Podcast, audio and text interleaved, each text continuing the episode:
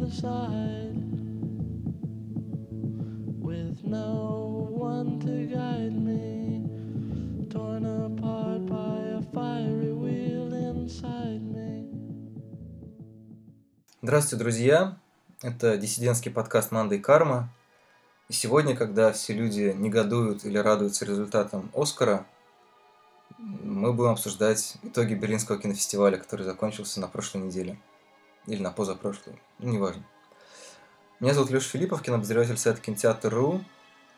И сегодня делиться своими впечатлениями о Берлинале, о его конкурсе, не конкурсе, ретроспективных показах и прочих будут Маша Токмашева, тоже кинообозреватель кинотеатр.ру.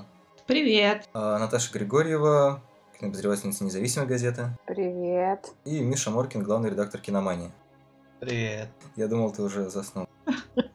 Здравствуйте. Здравствуйте.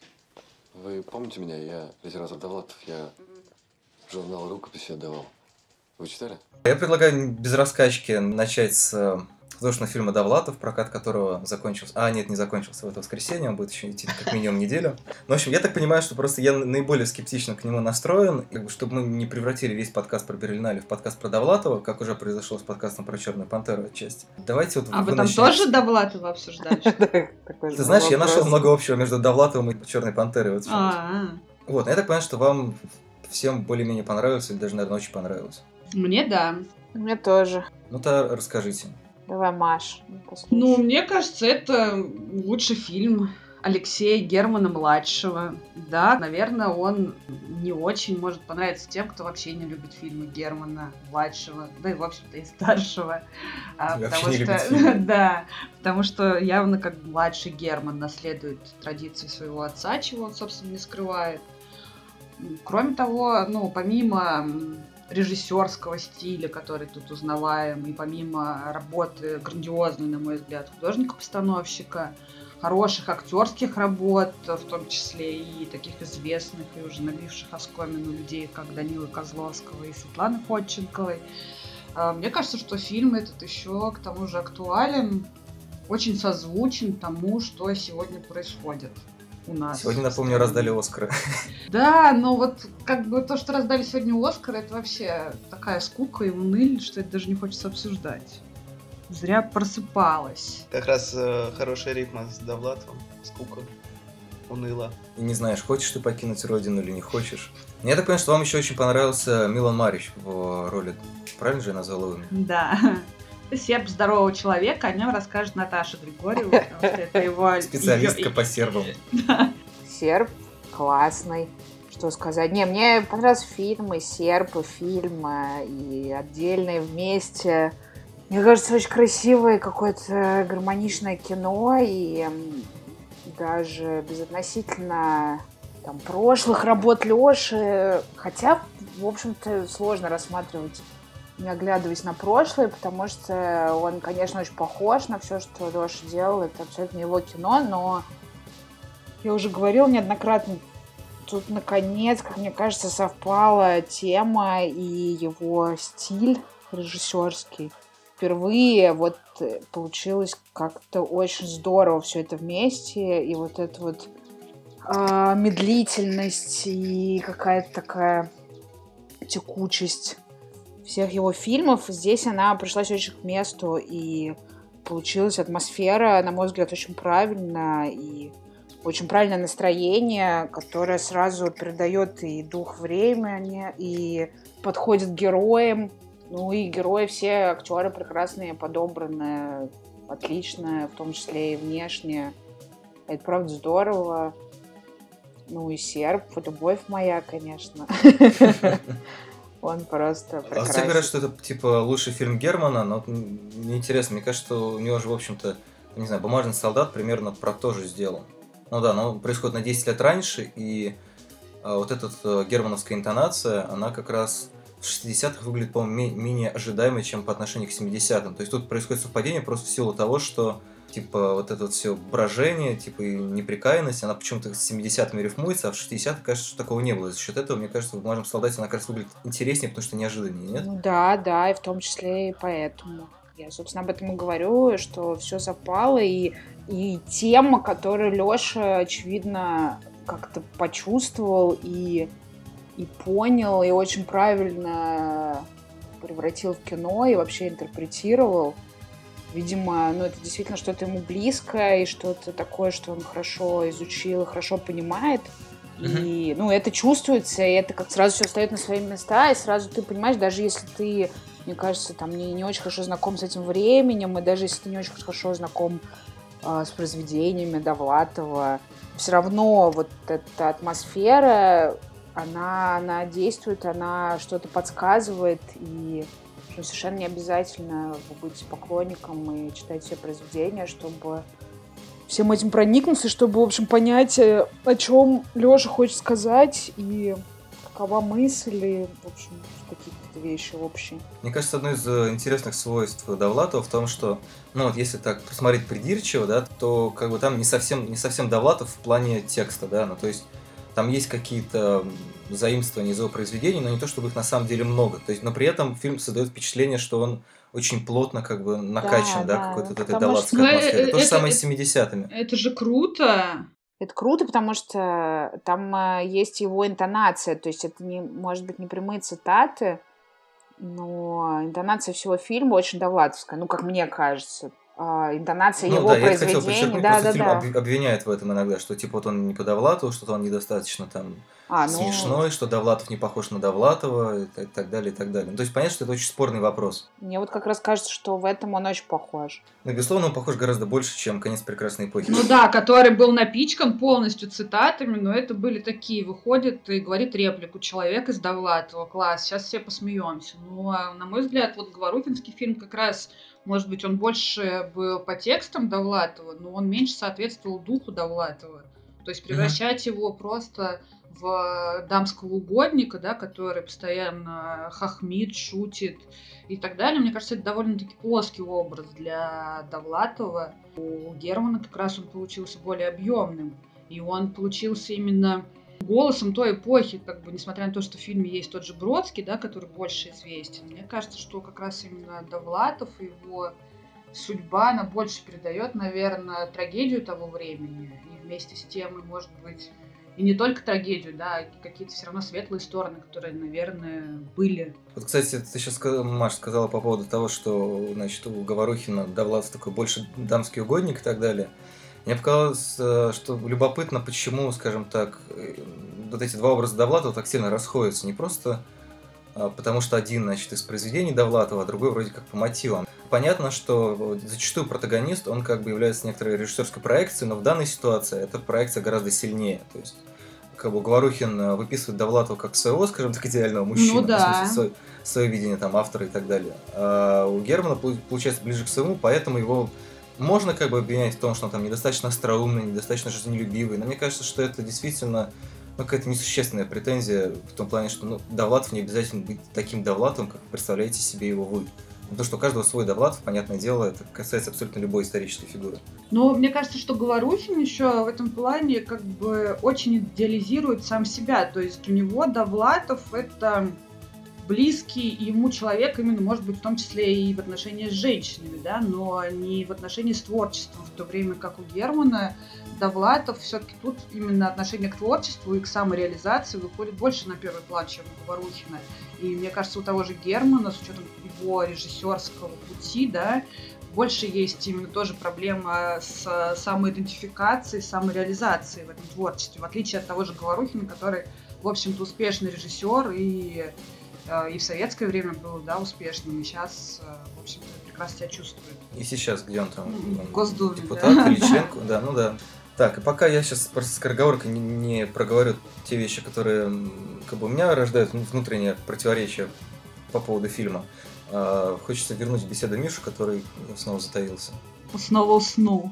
Ну, мне просто сложно говорить, я не видел Говорухина и не видел предыдущих фильмов Германа, я только Довлатова читал, в принципе. Но тем более интересно, то, что впервые сталкиваешься с Германом. Лет 5. И меня, кстати, удивляет, что действительно, что многие жалуются, что там нету юмора, но мне кажется, там достаточно юмора, и он вполне себе довлатовский, и он просто... Настроение при этом грустное, но там куча цитат достаточно смешных, куча ситуаций с фильмом со съемками любительского фильма «Чего стоит». И они все достаточно довлатовские, так что я вот эту претензию не совсем понимаю, поэтому тут с вами соглашусь. В плане Германа, ну, из-за того, что я, наверное, смотрел только фильмы Германа-старшего, это считается. Тут у меня немножко создалось впечатление, что это такой германовский стиль. Не знаю, насколько он... В данном случае я имею в виду стиль Германа-старшего, такой лайт и такой для Первого канала, который, в принципе, и продюсирован, я так понял, частично. Вроде как авторское кино, но при этом почему-то у меня не покидало ощущение, что это такой какой-то очень многобюджетный сериал Первого канала, где и где-то там есть вот какая-то большая несмонтированная версия на 8 часов. Как у 12 Михалкова. Да, которую покажут либо на Netflix, да, либо на Первом канале рано или поздно. Но в целом мне понравилось кино. Не знаю, насколько оно политически злободневное, но скорее злободневное в плане вот художественных поисков. Мне кажется, что это когда туст устареет и все вот эти... Райтерс блок и так далее. Мой любимый, в принципе, жанр описателей. Да, как раз мне кажется, что этот блок, он немножко искусственный, да, то есть это не то, что Довлатов мучается от недостатка вдохновения, а потому что он не может, в общем-то, писать то, что он хочет писать. А по поводу Германа, ну, меня, честно говоря, поражает тоже претензия к тому, что, значит, Герман-младший копирует киноязык отца. Я понимаю, что это такая, на самом деле, очень, мне кажется, российская тема, достаточно снисходительно относиться к детям, ну, даже не то, что великих, да, хотя Алексей Юрьевич Герман, безусловно, великий режиссер, а даже, ну, просто к детям знаменитых там людей, каких-то творческих людей, то есть, ну, я не знаю, почему это, может быть, в других странах такая же фигня, но очень хорошо, очень часто это встречается, что, типа, ну, вот, как бы, это там сын такого-то, такого-то, ну, понятно все. И это, конечно, несмотря на то, что у меня есть некоторая антипатия к этому кино, даже, возможно, больше антипатии как бы к реакции на него. Но вот проблема в том, что я не могу как бы солидизироваться в итоге с людьми, которые это кино критикуют, потому что все его критикуют не за то, за что мне бы хотелось его покритиковать. И вот сейчас, когда Миша говорил про Первый канал, вот какой парадокс. Значит, я якобы больше, наверное, почувствовал при просмотре этого фильма, а потом, когда уже началась как-то раскручиваться вся история вокруг этого фильма, я вдруг понял, что это достаточно забавным образом начинает сбываться. Ну, то есть... Все-таки, конечно, человек – это такое высокоразвитое животное, поэтому чаще ты что-то чувствуешь, а потом уже под это подгоняется какая-то фактическая база. Ну, то есть, Довлатов, ну, у нас же есть такой образ Довлатова как неудачника, да? Он педалируется и в самом фильме, да, о том, что был Довлатов, который писал, но по-настоящему прославился, он уже в 90-е, там, когда уехал, умер и так далее. Фильм Довлатов, если очень сильно и иронически на все это смотреть, он тоже выглядит как фильм «Неудачник». То есть, ну, условно говоря, Алексей Герман 3 года назад задумал этот фильм про 70-е. И этот фильм выходит в то время, когда, ну, в общем-то, параллель между 70-ми и современностью, ну, в меньшей степени в российском кино, в гораздо большей степени в российском театре обсосали просто уже вдоль и поперек. Я не знаю, может быть, тут действительно сказывается как бы отсутствие какой-то информации или, не знаю, в принципе, лояльность к тому, чтобы какие-то идеи повторялись. На самом деле нет ничего плохого, да, в том, чтобы повторять какую-то, там, не знаю, вот эту мысль про духоту, про вот эти постоянные компромиссы, но при этом есть ощущение, что это кино немножко компромиссное. И тут я могу назвать вторую неудачу или вторую проблему производства фильма Довлатов, то, что вроде как он ищет финансирование, и очень часто в интервью Алексей Герман про это говорит, потому что было сложно найти деньги на такой фильм, потому что он понимает, что такой фильм тут звучит буквально, да, то, что Довлатов – это как бы такая фигура, поучаствовать в производстве фильма, о которой, ну, все должны, в общем-то, грубо говоря, мечтать. В общем, а вот они не могут найти денег, в последний момент они находят деньги в лице энтузиастов Константина Львовича Эрнста, Никиты Сергеевича Михалкова и Минкульта.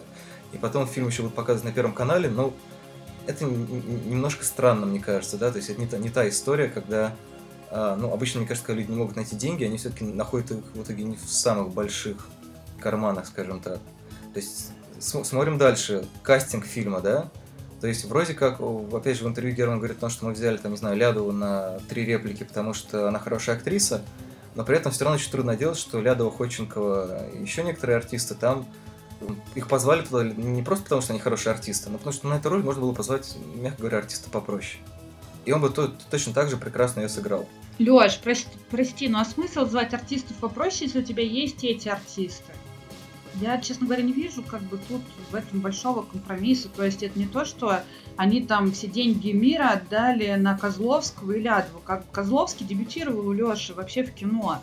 И он ему очень многим обязан. Нет, Козловскому никаких вопросов, кстати. Я прекрасно знаю, что это точно такая смычка. Как, например, для Лядовой мы прекрасно видим, что эта роль совершенно не вписывается в то, что она играла раньше. То есть, когда она играет быдло очередное, да, пусть даже у Звягинцева, наверное, все-таки это ей дает какое-то фестивальное преимущество, но не более того.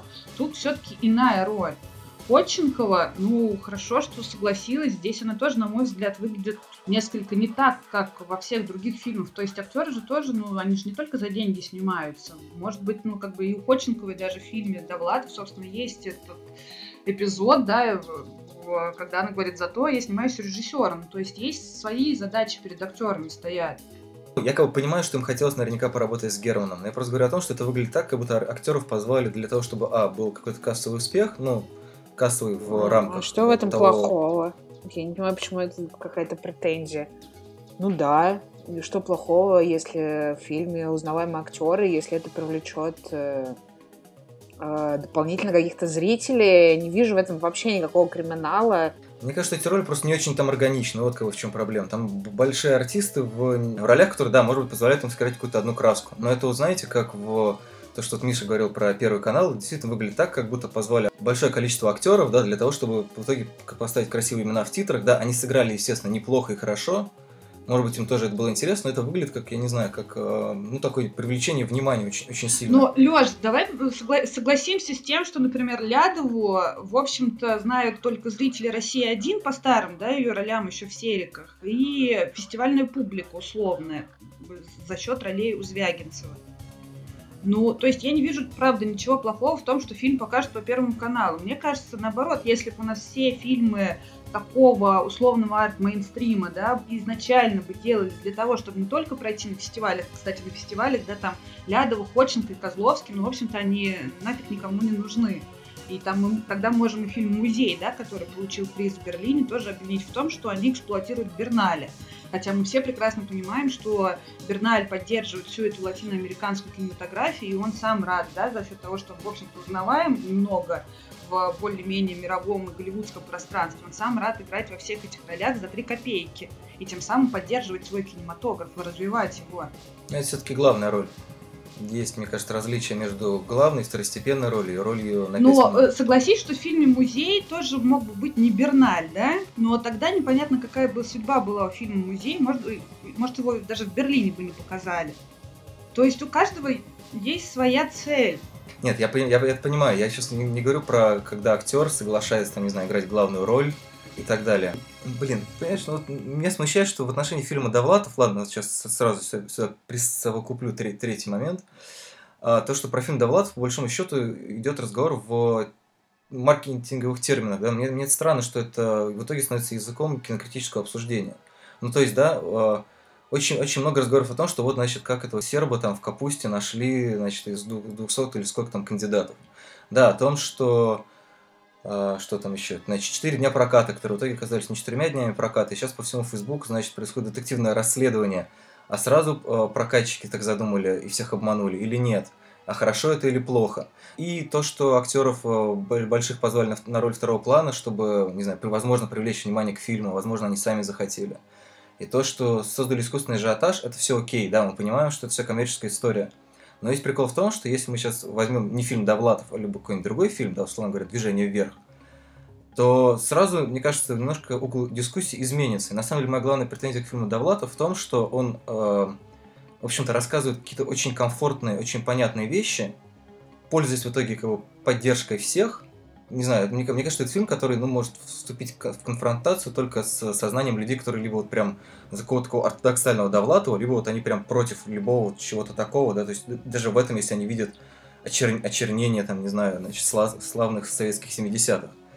То есть, и при этом, не знаю, в том же Фейсбуке, например, я читал про, ну, та вещь, которая меня вот еще немножко раздражает, честно говоря, в германском позиционировании, то, что это все равно, типа, такое немножко элитарное искусство, да, то есть, типа, кино, которое можно видеть только 4 дня. Кино, ради которого, значит, Козловский, Ходченкова и Лядова могут сорваться и сняться там, не знаю, хоть в одной сцене, хоть в 51-й, там, за какие-то небольшие деньги, что это вот, типа, такой фильм «Престиж», да, то есть это вот кино, которое нам очень важно было сейчас произвести, то, что кино, которое очень важное, там, типа, для страны, для нашей культуры, при том, что, ну, как бы, извините, оно важное, но не с большой буквы важно, в нем нет ничего радикально нового, в нем он не рассказывает нам ничего необычного. То есть мне вот очень сильно не хватало того, что интересный режиссер подходит к интересному материалу, берет интересное десятилетие, очень много работает над созданием атмосферы, да, там, значит, окопно, безусловно, проделал титаническую работу, там, прекрасная операторская работа, режиссура, много хороших актеров, какие-то более удачные, какие-то менее удачные, но при этом, вот, если мы существуем в координатах высокого и низкого искусства, то мы как бы радуемся и говорим о том, что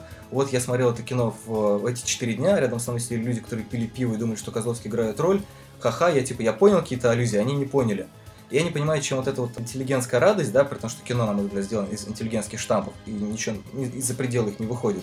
Чем она отличается от радости, грубо говоря, широкого зрителя, который, ну, как бы касается, не знаю, фильма «Легенда номер 17» или «Движение вверх». Просто то, что это немножко разные лагеря. А вот почему оно должно отличаться? Я не очень понимаю, правда. И то, что, ну, как бы, ну, спозиционировали они фильм именно так, но арт-мейнстрим вообще, он очень тяжел для продвижения. И если продюсеры выбрали такую стратегию, которая сейчас там бесит половину Фейсбука, да, хотя в первый день можно было загуглить, и, например, в Третьяковке были расписаны все сеансы до 11 числа, в интернете можно было это спокойно увидеть. И всем было изначально понятно, что реклама, то, что это идет с 1 по 4 марта, нацелена на то, чтобы... Ну, потому что этот фильм, он, если вы посмотрите, он был расписан на 1000 сеансов. Это очень мало. И 4 дня как бы реклама для тех людей, которые, ну, старшего поколения, да, которые на то же «Движение вверх» ходили уже на 2-3 выходные. Но с фильмом «Арт-мейнстрим», у нас Звягинцев идет, как бы, он собирает стабильно первые выходные. Либо, если он очень долго идет, там на 3 выходные приходят еще люди. Потому что российское кино, особенно в сегменте арт-мейнстрима, либо ты делаешь так, как сейчас делали продюсеры Довлатова, что, в общем-то, как выяснилось, оказалось очень правильной стратегией. И ты собираешь всех на первые выходные. Либо ты очень четко договариваешься точно с кинотеатрами, и они смотрят на заполняемость залов, да, и смотрят, расписывать этот фильм дальше или нет. То есть, если вы почитаете даже все эти кинотеатральные штуки, там, в бюллетене или в синемаплексе, кинотеатры, наоборот, порадовались этой стратегией, и они очень хотят работать, в принципе, так с российским кино, которое, ну, и массовое, и арт-мейнстрим, и просто арт, которое очень тяжело заходит зрителю. Они готовы вот с такой вот, ну, типа, говорить всегда, что... мы сейчас ставим это только на выходные, и смотреть на спрос. Да, на фильм Довлатов пошли, но, не знаю, на фильм из последнего, да, наверное, также бы пошли на Звягинцева. Может быть, также пошли бы на Витьку Чеснока, да, если бы он выходил после «Карловых вар» и на условной тоже волне хайпа определенного, или там после «Выборга» хотя бы. В общем-то, таких примеров не очень много. На фильм «Аритмия», да, также могли бы пойти, но на него там шли... 2-3 выходных за счет того, что все-таки как бы это кино тоже, ну, такое тяжелое было в продвижении. Но, в общем-то, они могли тех же результатов добиться, если бы они также поставили на одни выходные фильм. Нет, я согласен, что это крутая стратегия для продвижения арт-мейнстрима. Но есть маленький нюанс. Когда продюсеры, там, не знаю, в комментариях в Фейсбуке говорят о том, что типа, нет, ну мы не знали, выстрелит кино или нет, а это кино, явно сделано при поддержке Первого канала, по-моему, абсолютно некорректно сравнивать и приводить в пример цифры предыдущей картины Алексея Германа, да, «Под электрическими облаками», и фильм «Довлатов», потому что он прекрасно понимает, что «Довлатов» — это, простите, все-таки какая-никакая икона, да? Ну, то есть, окей, да, это не «Движение вверх», я даже не говорю об этом. Давайте тоже поймем, что «Довлатов» — это икона именно для определенного количества людей. То есть фильм про баскетбол или про хоккей спортивный, то вспомни «Легенда», как долго собирала, она даже до миллиарда не добралась. Она выжила только за счет сарафана. Козловский, он еще никому не нужен был. Но фильм «Легенда номер 17» собрал только за счет сарафана, и после него уже на этом фоне все спортивные драмы, с ними и кинотеатры работают, и зритель на них идет. А фильм «Довлатов» это не Пушкин. Будем объективны, и даже не Гоголь, хотя посмотрите на сборы, там Гоголь начало, это в общем-то не играет роли. Там продвигали все за счет жанра, и люди шли только на жанр, а не на писателя Гоголя. Довлатов... Ну и на Петрова они шли. Ну, условно, да, но Довлатов, это, мне кажется, это миф, что он тут икона в нашей стране. Нет. Нет, пару лет назад просто в Фейсбуке был Довлатов-гейт. В контексте творчества Германа явный такой шаг в мейнстрим, он о чем он, в принципе, открыто говорил, что он снимает от... Ну, от чистого арта, да, ну, потому что фильм «Гарпастум» — это, простите, не фильм «Тренер», хотя исходные данные примерно такие же, про футбол с Данилой Козловским. Но кому нужен фильм «Гарпастум», и как все пойдут на фильм «Тренер», да? То есть вот Лёша вышел из арта в арт-мейнстрим. Это вполне себе нормальное желание, и я не вижу в этом ничего такого. Но вот эта претензия о том, что ну ясно было, что на фильм Довлатов пойдут все, да нет. Я не считаю, что это было ясно. Но не все, но явно Гарпастум тоже продюсировал Первый канал, если я... И что? Да, ну при чем здесь Первый канал? Вспомним судьбу Гарпастума. Ну, я и к тому, что говорю, что, в принципе, ну, это просто да. Разные... вещи. Ну, захотелось режиссеру снять более массовое кино, это все равно это не движение вверх. Ну, это тоже, да. Не очень понимаю, чем Довлатов так принципиально отличается от предыдущих фильмов Германа, за исключением того, что у него есть как бы такой хедлайнер в лице Довлатова. У него есть хедлайнер, да. Это уже, в принципе, многое. В нем есть звезды, более кассовые, чем в предыдущих фильмах, и... В принципе, у него есть уже больше как бы имя стало. Нет, но в фильме «Бумажный солдат» была Чулпан Хаматова. Чем это помогло в фильме «Бумажный солдат»? Примерно ничем. Чулпан Хаматова не собирает кассы, мне кажется. Но Чулпан Хаматова собирает деньги для детей. А вот Козловский это, если вы вспомните фильм «Бумажный солдат», он выходил еще как бы до этого. И, в общем-то, и она могла на тот момент собирать при правильном продвижении. Окей. Чулпан Хаматова, кстати, была тоже маленькая роль в... под электрическими облаками, и вот к ней у меня почему-то нет вообще никаких вопросов, потому что это абсолютно органическая, абсолютно хорошая роль, да, это интересная роль. В отличие, не знаю, я, например, я не понимаю, что такого интересного, необычного в роли Лядовой и Ходченковой, ну ладно, бог со мной. Может быть, я не прав, и действительно это вот та роль, за которую им за которую было приятно как-то уцепиться, и на самом деле в этом нету, или даже если это какая-то, значит, маркетинговая стратегия, то в этом нет ничего плохого. Но мне кажется, что, грубо говоря, что просто он больше из себя изображает как бы такого заранее обиженного, чем он действительно в итоге стал. И мне не нравится эта поза высокой культуры, да, о том, что типа вот у нас есть, значит, Довлатов, и да, как бы это такой шаг Германа навстречу простому зрителю, хотя понятно, что это все равно не простой зритель. И мне кажется, что разговоры о том, что вот, значит, мы посмотрели кино, и вот это вот то, что это такая легенда номер 17, условно говоря, для интеллектуалов, при том, что это, ну, точно так же, как легенда номер 17, это кристально ясное кино, просто вот абсолютно, это очень комфортное кино и так далее. Я не знаю просто, я не могу испытывать восторг по поводу кино, которое настолько как бы комфортно, удобно для размышления и просмотра. Да, оно, безусловно, там обладает большим количеством положительных качеств, над ним проделана огромная работа и так далее. Но, я не знаю, я не вижу как бы в нем какого-то свершения, да, какого-то интересного поворота мысли, да, то есть я не вижу над ним вот этого усилия. Да, можно говорить о том, что на самом деле оно не нужно, у нас как бы есть арт-мейнстрим, который преследует цели, значит, рассказать про 70-е Довлатов, это окей, но как бы я немножко пытаюсь увести дискуссию вот в эту сторону, я озвучил свой тезис, возможно, они... спорные и несправедливые, но если никто не хочет в последний раз что-то оспорить, то я думаю, что на этом можно просто закончить, потому что мы не придем к какому-то взаимному, ну, не то что пониманию, да, но как будто у нас есть некоторый набор противоречий, и я не думаю, что мы сейчас придем к тому, что вот на самом деле все вот так вот. Но мне хотелось просто их озвучить, чтобы, не знаю, люди, которые посмотрели фильм или посмотрят его, возможно, тоже над этим подумали, если вдруг это им покажется справедливым. Окей. Переходим дальше, что ли? Ну да. Да, ура!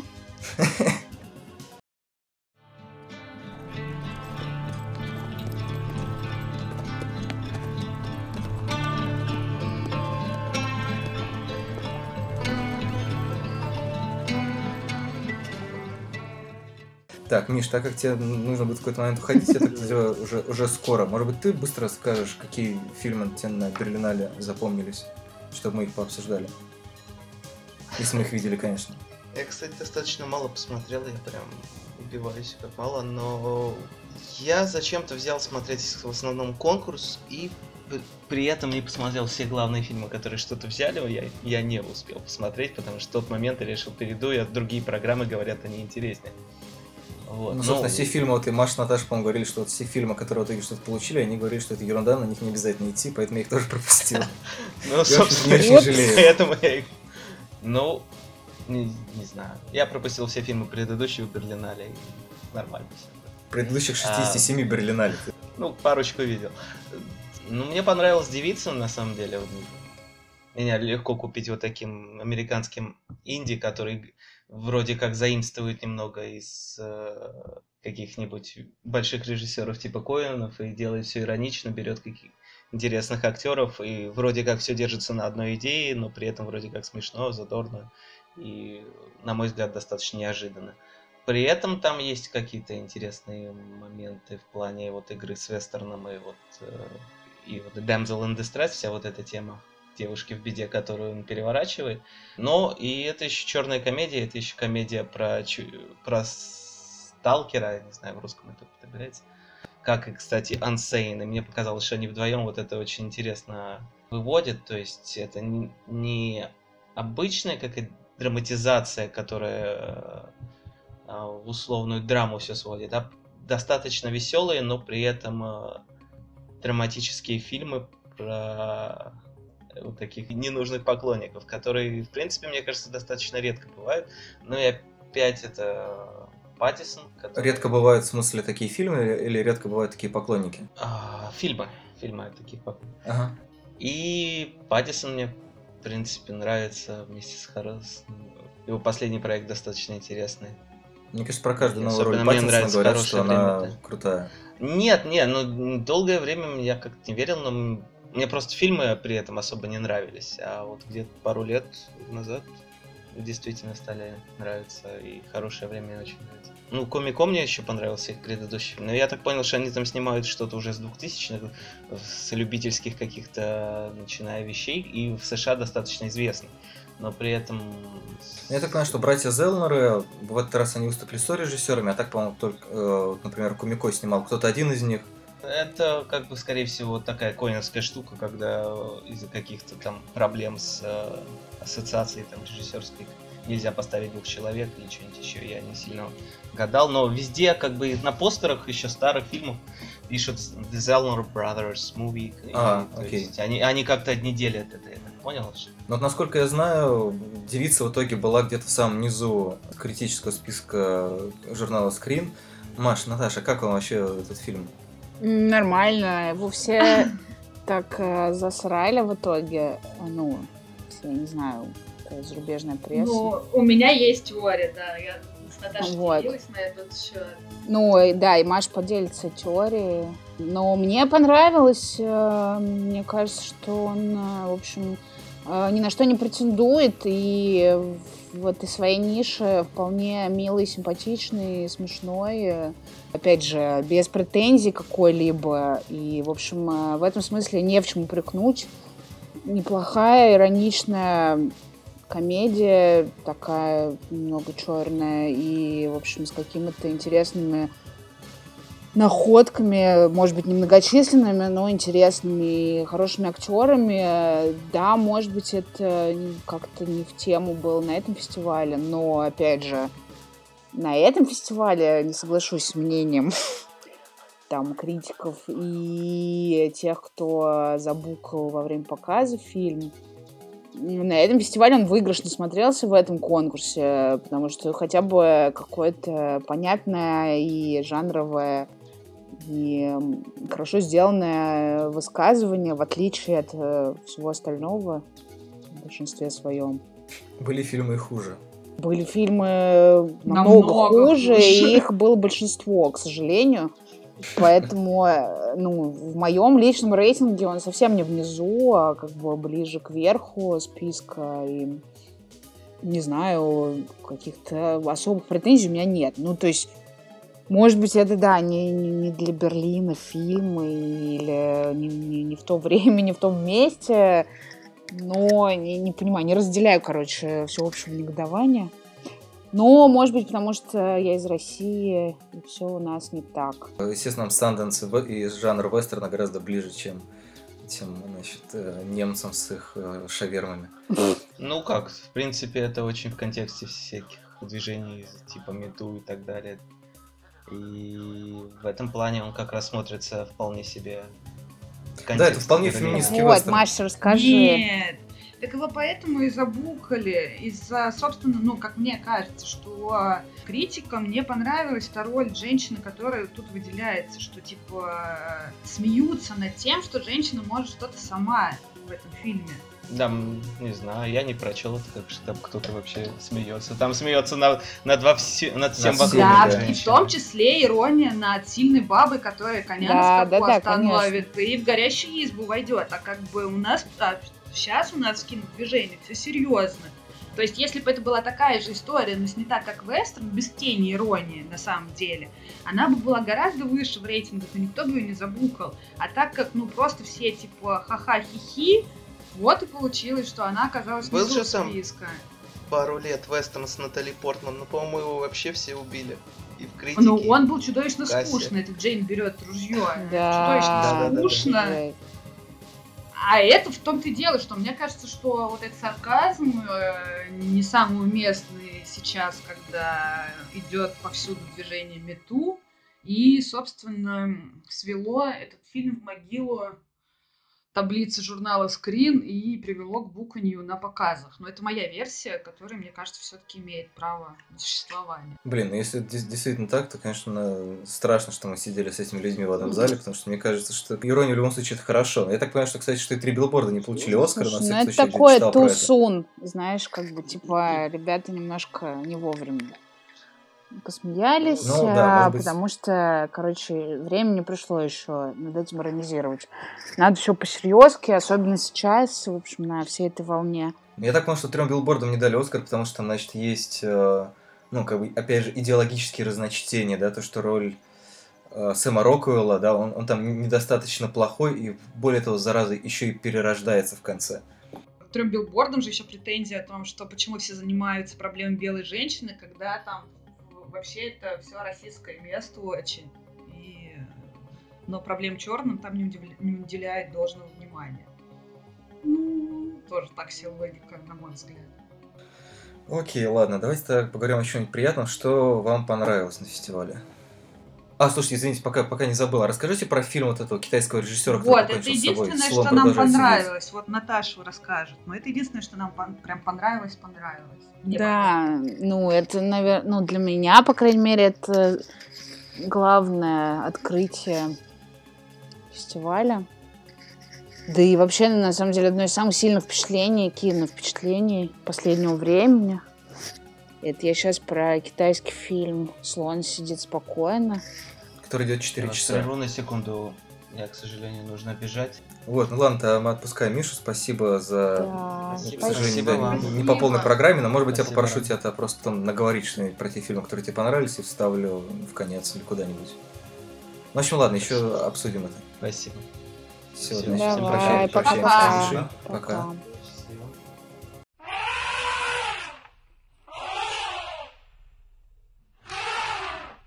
Четырехчасовой китайский фильм. Почему он идет 4 часа? Ну, потому что идет 4 часа. Это, в общем, почему нет? Почему? В чем тебе видится, как бы, мотивация? Это такая огромная история. Ну, это огромная история. Это 4 истории, на самом деле. 4 героя, 4 линии. Это совсем не Диас. Ну, в смысле, это совсем другое кино. На мой взгляд, это смотрится легче, чем Лав Диас, и совершенно не ощущается какой-то груз 4 часов. Нет желания смотреть на часы постоянно и уходить. И это все очень органично и неутомительно. Я не знаю, это такое большое кино, что сложно как-то вот кратко о нем рассказать. Ну, конечно, оно неотделимо от, наверное, отличной истории режиссера, который покончил с собой, так и не увидев фильм, и 29 лет. И что, конечно, потрясает, это не грустное кино, это тяжелое кино, это кино человека, который, в общем, все для себя решил. И он, ну, не просит помощи, там, не кричит, что ему плохо. Просто вот так вот. То есть там в кино чувствуются, в принципе, какие-то предпосылки? Да, ну, просто чувствуется вот именно на каком-то, знаешь, ну, на очень непривычном уровне, на очень в этом смысле гораздо более задевающем и более таком, ну, печальном каком-то глобальном смысле. Потому что это вот не, ну, действительно не какое-то истеричное кино, типа, господи, вы обратите на меня внимание, мне так плохо, я сейчас повешусь.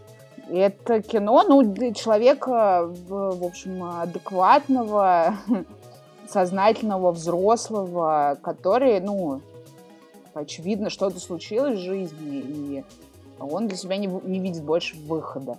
Но при этом, ну, это чувствуется вот на протяжении всего фильма, который при этом заканчивается очень... Ну, там счастливый, по сути, финал, насколько он может быть в таком фильме. Счастливый финал, в котором есть какая-то надежда и какой-то свет. И это очень сильный ход, которого ты, в принципе, совершенно не ожидаешь. Ну, это такое, ну, высказывание тоже своего рода, на мой взгляд, ну, большое художественное высказывание. А там можно какую-то сюжетную затравку выделить? Или это четыре большие истории, которые нужно как-то описывать одновременно? Ну, они как бы все переплетаются между собой. С какой начать? Нет, есть, ну, так сказать, можно отписать. Сейчас, секунду, небольшая подсказка, с которой я могла начать. Ты гуглишь свой текст про него или что? Да, но я не гуглю, у меня все под рукой. Все время перечитываю себя. Не шучу. Вот, ну там, да, там как бы все в таких равнозначных эпизодах очень круто сделано. Каждый эпизод снят одним кадром. Как у Андерсона, Роя. Да, ну там другая совершенно камера. Она и очень-очень красивые кадры, то есть он очень интересный, находит ракурсы. Иногда, знаешь, все почти не двигается, и герои, они как бы выходят из кадра, входят туда снова. То есть это, ну, интересно очень. Очень надеюсь, что на ММКФ привезет. Да, было бы круто. Понимаю, в общем... Плахов как бы хвалит его и намекает, как бы, что кто-то привезет. Да, и все это, как бы, все действие, странно, это всего один день. Mm-hmm. Значит, герои... Школьница есть, у которой роман с учителем. И все это вскрывается в какой-то момент. Одновременно в нее влюблен одноклассник. Она, так как у нее роман с учителем, она, естественно, ну, отвергает одноклассника. Он злится еще и на отца, с которым у него сложные отношения. И, как бы, ну, такой волне этой злости он, ну, это нельзя назвать избивает, но, так сказать, наносит тяжелые увечья такому местному бандиту, хулигану, который достает его друга. Только немножко все умрут, а я останусь. Да, вот. А брат этого, значит, хулигана, который попадает в больницу и который там постепенно умирает, Он, соответственно, хочет отомстить за этого пострадавшего своего брата, ищет вот этого мальчика, который его избил, и у него параллельно еще своя история, у него там на его глазах лучший друг выбрасывается из окна, там, ну, несколько самоубийств, на самом деле, в фильме, вот, друг выбрасывается из окна, потому что застает, значит, вот этого вот чувака в постели со своей женой. Может быть, на словах это так сумбурно звучит, на самом деле все очень стройно и понятно. И есть еще, да, старик, которого, ну, он живет с, я так и не поняла, то ли у него, значит, дочка, то ли сын, ну, в общем, он живет либо с дочкой, либо с сыном, и с мужем, или с женой его, или ее. И у них внучка, он ее очень любит, но у них мало места в квартире, значит, и эта пара, они хотят его отселить в дом престарелых, в общем, так, бедный дедушка. И он каким-то там образом, в общем, заступается вот за этого мальчика, избившего хулигана, за которым теперь охотится брат хулигана. В общем, таким образом все эти истории переплетаются, и все эти герои так или иначе встречают друг друга и как бы оказываются там в одно время, в одном месте. А почему фильм называется «Слон сидит смирно»? Это как выражение «под лежащий камень вода не течет»? Нет, там есть, ну, как бы там есть слон, ну, то есть его не показывают, но это как бы одна из историй этого фильма. Но все эти герои просто объединены мечтой уехать из этого вот... из этой жести, в которой они живут, моральной, не знаю, в общем-то, физической иногда, они хотят уехать в Маньчжурию, где есть цирк, знаменитый, в общем-то, и там вот как раз слон, который сидит спокойно. Ну, все да, так иначе хотят уехать, ну, как в фильме «Довлатов». Вот, вот они, в общем-то, стремятся уехать. В общем, я надеюсь, что его привезут все-таки. Да, но это правда невероятное какое-то, ну, на меня лично, невероятное произвело впечатление, потому что ну, ты совсем не ждешь от китайского фильма вот такого изображения и, ну, вообще такого не ждешь. Он совершенно какой-то не китайский, он вообще не особо наделен каким-то национальным колоритом, каким бы то ни было. Можно в нем найти, наверное, отголоски разного кино и разных каких-то периодов, но для меня это в целом совершенно... Вот это пример очень авторского языка, уникального. Пример, ну, большого художника, который, ну, изобрел что-то свое и что-то непохожее, что-то очень уникальное для того, чтобы вот выразить какую-то свою мысль, какую-то свою идею. И вот это большое достоинство, конечно, фильма. То есть там прям нет какого-то такого колорита. Я просто сейчас вспомнил из последних китайских фильмов, которые я видел, это был нуар «Чернобыль. Тонкий лед». Как раз тоже на Берлинале, по-моему, показывался и получил даже какую-то награду. Главную он, по-моему, тогда и получил 2 года назад, что ли. Да. Не могу сказать, что я прям специалист по китайскому кино, и я вот так не скажу, что я что-то прям много смотрела и знаю, но в голове какое-то представление есть, и вот тут это было совершенно что-то иное, и неожиданное. Ну и просто талантливое. То есть не безотносительно чего-либо. Это просто большое талантливое кино, удивительно для молодого, в общем, человека, для начинающего режиссера. На мой взгляд, это редкость. И, в общем, очень грустно, что больше он ничего не снимет. Ну да. Правда, грустно. То есть это, очевидно, потеря, ну, большая потеря. Таглагас. Nang dahon humahampas ang alon. Так, ну давайте так, к более веселому. Да. Еще один 4-часовой фильм «Лава Диаса». Сколько вы высидели? Ну, мы бы высидели больше. Мы уже устали. Мы должны были уходить на что-то еще, поэтому, к сожалению, мы только час посмотрели. А если бы не нужно было, остались бы? Ну, я бы осталась, потому что... Да, он, мне кажется, он, в общем-то, бодренький. Угу. Песни поют, которые потом заедают. Не, он хороший, там я поют, по-моему, ограниченное количество песен. Ну, там все время поют, по-моему. Не-не, я имею в виду, что там в какой-то момент ты понимаешь, что они поют, ну, там есть, грубо говоря, у каждого персонажа своя песня. Ну, вот, мы не пресекли. Ну, я не пресекла эту фишку, видимо, надо было посмотреть больше. Там часть на втором, да, ты начинаешь понимать, что там примерно вот есть некоторое количество ситуаций, если появляются солдаты, то они поют одну песню, где есть припев «ла-ла-ла-ла». Там потом, значит, там... Поэта главного героя есть своя песня про черно-белую весну. Там, причем, это очень забавная песня звучит в контексте черно-белого фильма, потому что там фраза что-то из серии «Зачем мне нужна весна, если нет цвета?» Что-то в таком духе. Но подразумевается, естественно, Филиппины 70-х, да, со всеми этими, как называется, с ополченцами, да, которые навязывают свою власть в какой-то деревне и могут всячески подавлять людей. Но, так как фильм черно-белый, в принципе, целое упоминание цвета выглядит немножко иронично, хотя, с другой стороны, я сейчас подумал, наверное, как раз тяготение Лава Диаса к черно-белому цвету, это как раз связано с тем, что он пытается показывать ситуации, в которых цвета нету, да, то есть когда есть какая-то такая полярность, да, типа черное и белое, разные лагеря, которые сталкиваются, и ну, цвет подразумевает, да, какую-то надежду, какую-то яркость и, ну, грубо говоря, немножко праздник. А у него всегда ситуация, там, филиппинская революция, женщина, которая там пытается за кого-то отомстить, это всегда ситуации, в которых, в общем-то, не до этого.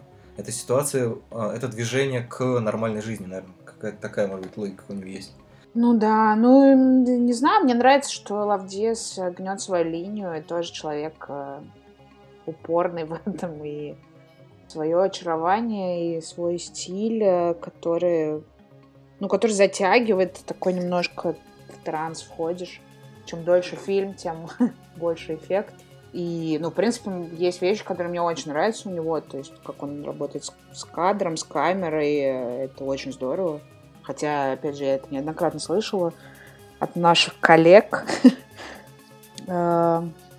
Что, поставил камеру, и все, и ничего не... Что тут? Это каждый дурак может. Ну, в общем, странные высказывания.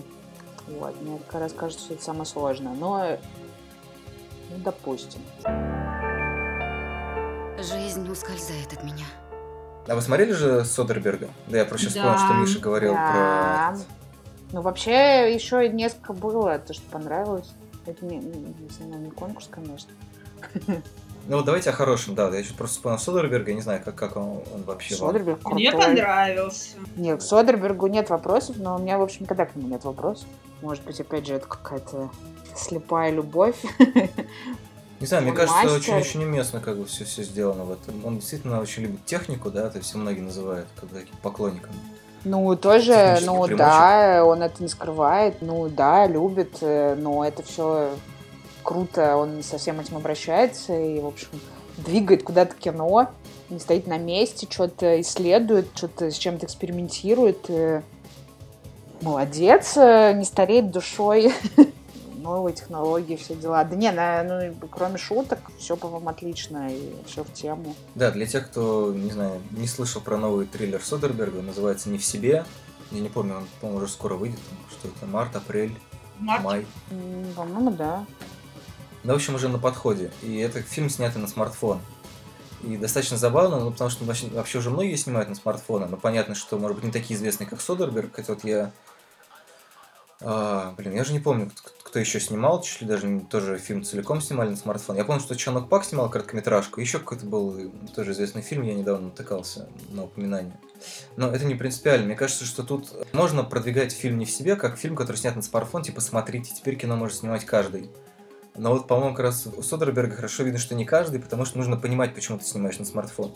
И несмотря на то, что я читал и такие немножко, не то чтобы прохладные, а немножко снисходительные рецензии, да, о том, что типа это какая-то бэшка и так далее. Ну, то есть, в принципе, окей, если это даже фильм категории Б, что мне, например, так не кажется, то я не понимаю, чего там плохого. А во-вторых, очень круто то, что, мне кажется, снимать на смартфон такие насыщенные внутренние переживания героини, это как раз очень крутой ход. Потому что реально смартфон — это наш лучший друг. Кто ближе к человеку и его каким-то неврозам и переживаниям, чем телефон. Мне кажется, просто реально никто. И он там еще специально поэтому будет фигуру матери, потому что оказывается, что все-таки телефон еще ближе даже, чем мама, да? Mm-hmm. Типа такая, не знаю, ироническая, мне кажется, немножко деталь.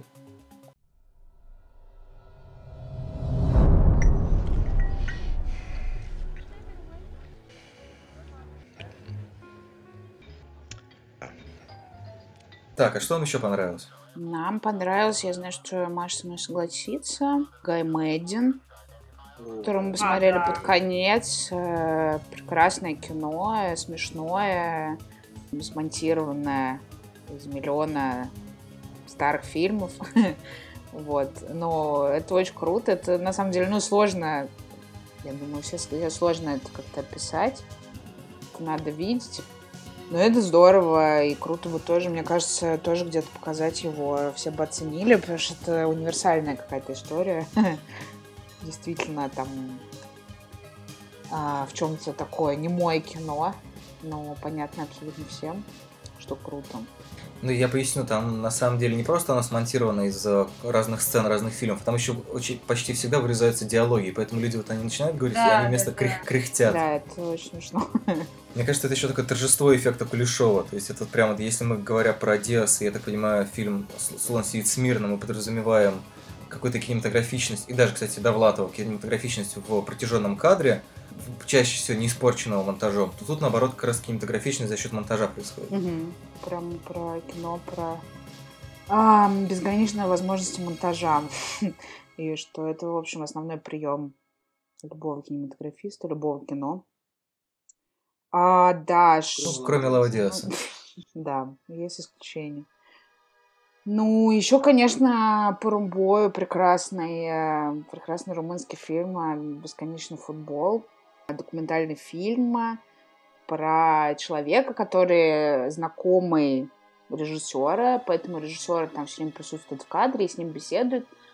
Это какой-то, я опять забыла, брат друга, друг брата, в общем, какая-то у него связь с самим Порумбою.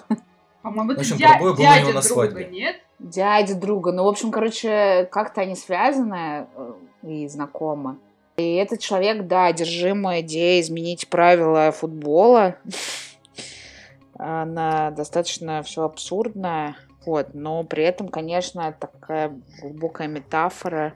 Помимо того, что это просто забавно и классно снятый док, который использует какие-то все док-приемы для создания, в том числе и комического эффекта, и, в общем, всех остальных эффектов. Но еще, конечно, это более глубокая какая-то метафора. Причем, понятно, мы много, да, и с Машей обсуждали, что, ну, румынское кино — это такая параллельная Россия. Угу. И, в общем, российское кино здорового человека, о котором мы все мечтаем, наверное. Поэтому это особенно задевает российского зрителя, потому что ты действительно смотришь каждый раз как будто про себя, несмотря на то, что это другая страна, другой язык, и, в общем, совсем не Россия, но все настолько родное, понятное. И настолько совпадает исторически и в настоящий момент, что просто-таки пронзительно. И здесь тоже этот фильм вообще заканчивается заставкой из передачи «В мире животных», во время которой идут титры. И, не знаю, я просто чуть не заплакала, потому что это прям удар ниже пояса, которого ты совершенно не ожидаешь. Это настолько лично. Ну, то есть в зале люди же, ну... Многие же не поймут вообще этого. Для них это ничего не значит. Для большинства иностранной публики. А для нас, например, это вообще целый мир. И вот это все удивительно. Удивительные какие-то ощущения. Мне, кстати, интересно, да, потому что это у нас есть какой-то, получается, общий опыт, да, который раскрывается этой заставкой. Но при этом вот Алексей Медведев, например, писал о том, что... Я, честно говоря, эту деталь прозевал, но то, что этот главный герой, который, значит, ему сломали ногу, когда он был маленьким, из-за этого он придумывает новые правила почти бесконтактного футбола, и там где-то всплывает то, что он хотел быть лесником или что-то в таком духе, то, что заставка из «В мире животных» — это как бы такая реализация на киноэкране его мечты о том, чтобы вот жить вот в этом мире, да, типа, где вот есть животные. При этом я сейчас подумал, там же, в принципе, животные почти всегда разделены по видам, да, то есть это вот такое желание упорядочивания. То есть фактически, мне кажется, фильм «Вечный футбол» — это кино вот, как про поиски глубинных смыслов, скажем так. Там же не просто в конце, когда показана эта дорога, опять же, главный герой за кадром рассказывает то, что он нашел древнегреческую версию Библии. Там, в общем, я сейчас уже, к сожалению, забыл, там были какие-то очень важные слова, но суть в том, что в оригинальной Библии, грубо говоря, не было связи между знаниями и, как называется, и страданием. То есть там не было того, что, типа, если ты что-то знаешь, да, то ты начинаешь страдать. Там как-то немножко по-другому было. Вот, мне кажется, это прям действительно очень интересно. И, кстати, пока не забыл, фильм «Мэддин» называется «Зеленый туман». Я не помню, сказали мы это или нет. Нет, не сказали, мне кажется. Не сказали. «Зеленый туман», да. «Green Fog». Да.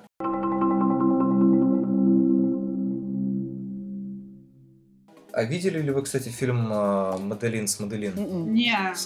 Я прям закрыл для себя фестиваль этим фильмом. Я его смотрел в последний день. И, не знаю, мне прям, может быть, то, что он был последний, прям произвело очень большое впечатление. Потому что, вот мы уже говорили про разные виды кинематографичности. Мне кажется, это вот кино кинематографичное, ну, она опять же создает очень, очень такую атмосферную штуку. Это история про школьницу, старшеклассницу, у которой, судя по всему, были какие-то ментальные проблемы. И она пьет таблетки. И она периодически не очень себя контролирует. И она еще участвует в спектакле, который ставит актриса, которая играет в «Карточном домике». Я, к сожалению, забыл фамилию. Как бы девочка, естественно, проявляет какие-то фантастические актерские способности, потому что для нее, как мы потом выясняем, нет, в общем-то, границы между вымыслом и реальностью. То есть, если она начинает играть кошку, она действительно верит в то, что она играет кошку. И там поэтому очень круто кино снято, потому что она с таким почти всегда расфокусом, то есть, знаете, как у животных есть фокусировка на каком-то вот ближайшем предмете, а все остальное в таком блюре. И, не знаю, какая-то абсолютно бешеная органика, там, значит, девочка-дебютантка играет главную роль, тоже очень крутая. И это прям такое очень энергичное, очень санденсовское кино, которое реально при этом показывает тебе, во-первых, мир глазами персонажа, причем так ты очень хорошо чувствуешь его. Во-вторых, очень интересно ставит, конечно, вопрос о том, ну, там вот эта героиня, которая, значит, занимается театром, она ставит иммерсивный спектакль. И в какой-то момент она сама становится как бы зрительницей этого спектакля, потому что вдруг главная героиня, Мадэлайн, собственно, она подминает под себя этот спектакль и подбивает других актеров, которые постарше, разыграть что-то там такое с участием вот этой женщины-режиссера. И та понимает, насколько ей некомфортно, потому что она вроде как привыкла контролировать ситуацию, а тут она оказывается в ситуации, которую она не может контролировать.